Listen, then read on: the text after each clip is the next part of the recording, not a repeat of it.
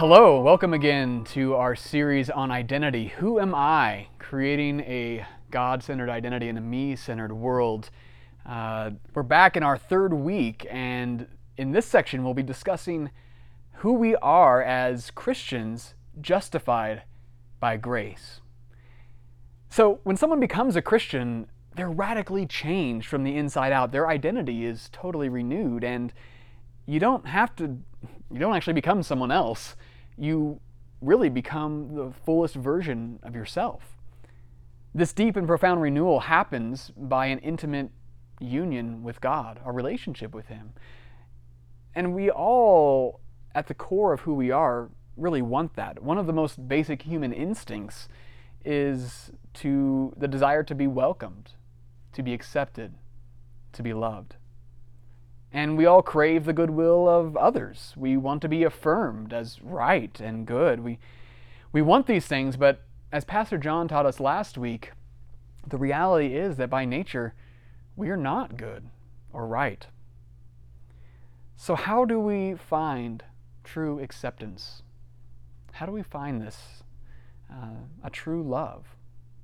Some will say, just work harder, do more, be what you've always wanted to be, or just accept yourself.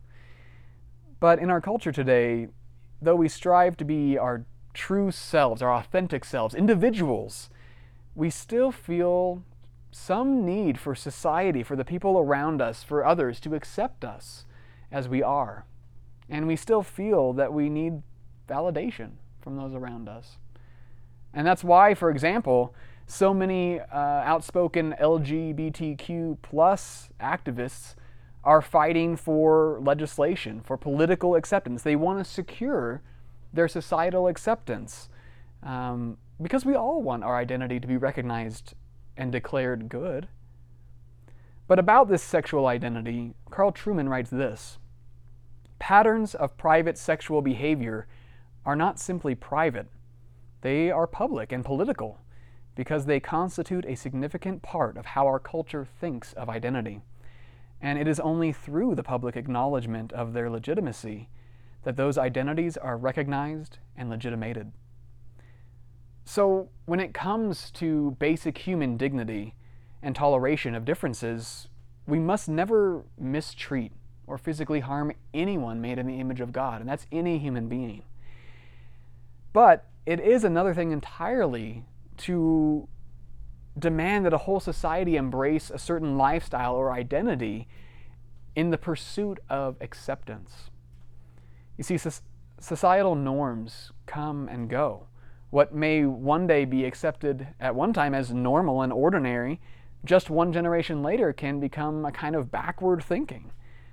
So, at the end of the day, what can give our sense of identity a real solid foundation?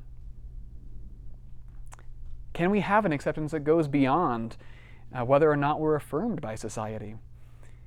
Well, the good news is that in the Christian faith, there is a foundation. And that foundation is found in the reality that God justifies sinners. God justifies sinners. In Romans chapter 5, verses 6 through 10, we see a beautiful explanation of this, where the Apostle Paul writes For while we were still weak, at the right time, Christ died for the ungodly. For one will scarcely die for a righteous person, though perhaps for a good person one would dare even to die. But God shows his love for us, in that while we were still sinners, Christ died for us. Since, therefore, we have now been justified by his blood, much more shall we be saved by him from the wrath of God.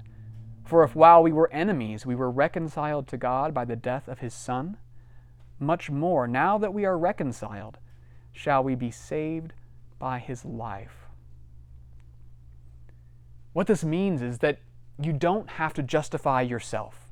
You don't have to work harder, do more, be your true self.